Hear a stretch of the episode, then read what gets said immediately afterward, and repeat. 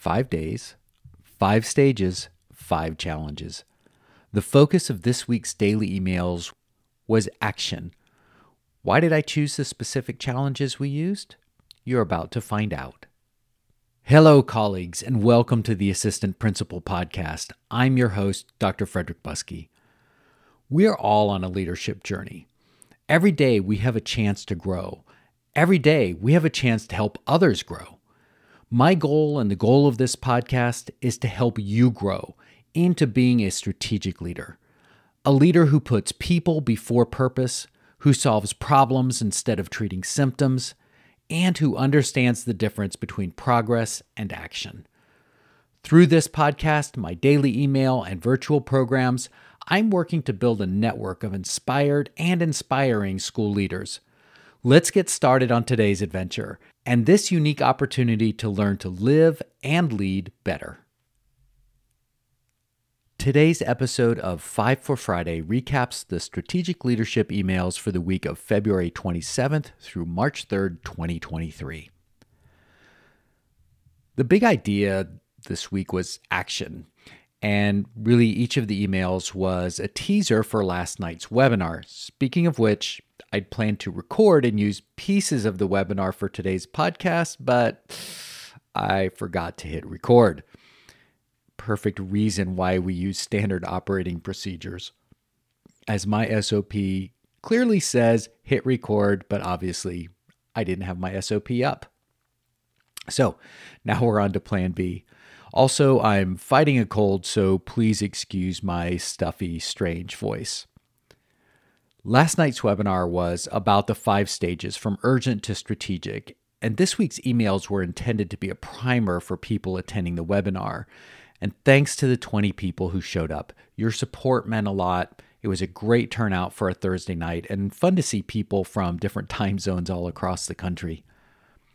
Each day's emails included a challenge related to a specific stage of the journey from urgent to strategic. And those challenges were pulled from my upcoming book. The challenges are representative of what participants in my upcoming five-week cohort can expect on their journey from urgent to strategic. Today, I'll share with you why the challenge is important to the stage that it's in and how it fits into the bigger picture. We focused on one challenge a day, but in our cohort work, we will be focusing on a set of challenges all related to a single stage, and we'll work on that for one week, not one day. So five weeks, not five days. The weekly emails actually began on Saturday this week, and the first challenge aligns to stage one of the journey, and stage one is urgent leadership. The importance of stage one is realizing exactly where you are, what the urgent zone is, and the nature of why it exists and how you can begin to escape it. My challenge for you was to avoid social media for at least one day, preferably the entire weekend. So why is that an important challenge for stage one? Social media contributes to the frenetic feeling that many urgent leaders experience. And it also represents a misuse of time. Social media is probably in reality a quadrant four activity. It's neither urgent nor important. But because of the way social media works, many times actually feels urgent. So it's a perfect definition of a quadrant three activity, creating a sense of false urgency on you so that you spend time on social media but really don't get anything out of it. And that time then takes away from quadrant two. And a quick example of what I've I've heard people say is they love reading the daily email in the morning and they would like to start with it and have that time to think about it, but they're too busy. And in some cases, yes, if you're getting kids ready and having to fly out the door, one hundred percent get it. But I know some of the same people that are too busy to spend a couple minutes reflecting on the, the daily email each morning do check their social media accounts in the morning. And so it's a really pertinent example of how we invest in, we spend time in quadrant three, when we could actually be investing in quadrant two. And the key then in stage one is to become aware of these different quadrants in that Eisenhower matrix and to become aware of what quadrants you're actually working in. Stage two on the journey from urgent to strategic is what I call making the U-turn. And what it is, is flipping your mindset from thinking about tasks and time management to thinking about systems and priority management. You'll never get out of the urgent zone by focusing on time management, because the problem's not time, the problem is priorities. So making the U-turn involves beginning to look at your world through the lens of priorities. And the challenge that I offered was to ask one or more people that you lead, what would be one change that would make their jobs easier? Now, this challenge is meant to do a couple things. First, it focuses you on people. And as you've heard me say, people are the priority. So this aligns to making that mental flip from time to priorities by focusing us, by focusing us on people.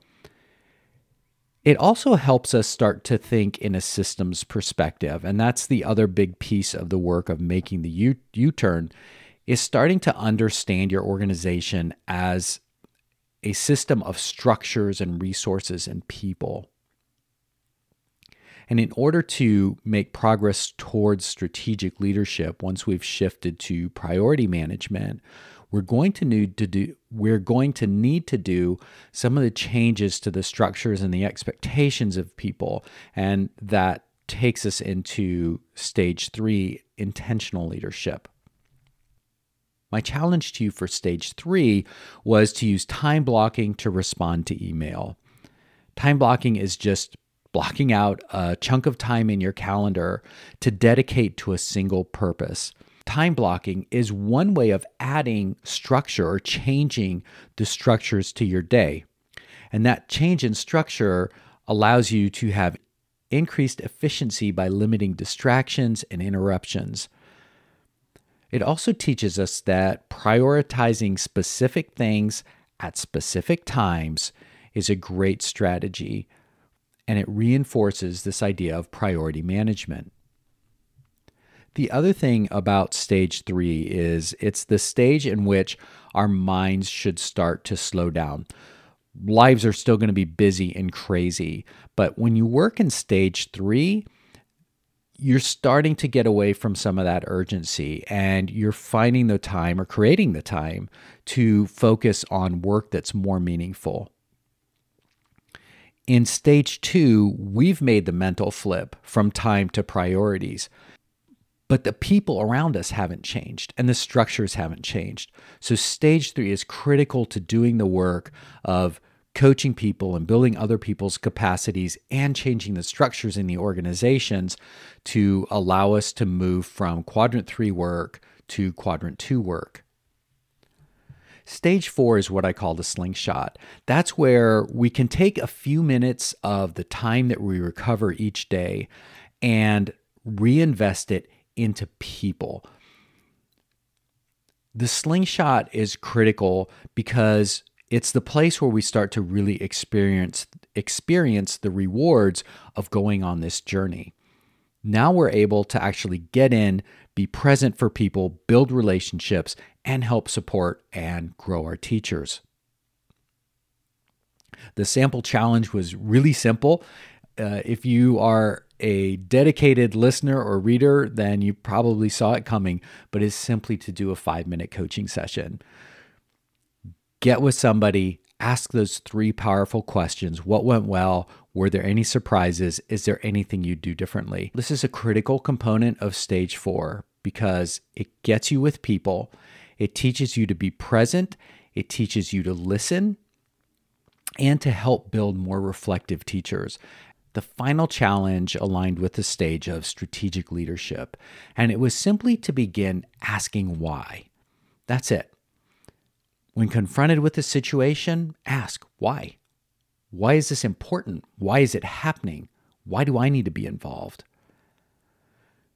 Strategic leaders focus on improving problems, not on treating symptoms. And the first step of working on problems is to identify them. And one of the simplest ways to do that is simply to ask why, to pause and think about what's happening behind the obvious. This is critical to stage five because when we work on problems, we work on them a single time. But when we're treating symptoms, we're going to wind up treating the same symptoms over and over again. And that keeps us a lot of times mired in quadrant three instead of being able to get into quadrant two. So learning to address problems and make things better then allows us to work for people on a consistent basis, making our organizations better and helping support and grow our teachers. In closing, you know I've been heavily promoting what I'm referring to as an adventure, the five-week journey from urgent to strategic leadership, which I'll be leading from March twelfth to April fourteenth. Each week, I invest upwards of ten hours into these daily emails and the podcasts. And my vision has always been that the journey and future trainings like it will subsidize my ability to produce the emails and podcasts, which I am committed to keeping free and without ads. If walking this journey with me through the podcast and or my daily emails has been beneficial to you, please consider helping me continue that walk with others by joining me in this five-week course From Urgent to Strategic. You can learn more about it on my website at frederickbuskey.com backslash the journey. That's it for this week's Five for Friday rendition of the Assistant Principal Podcast. And thanks for including me on your leadership journey. I look forward to seeing you again on Tuesday when we have Ruckus Maker and former principal Danny Bauer on the show to discuss some keys to improving your quality of life.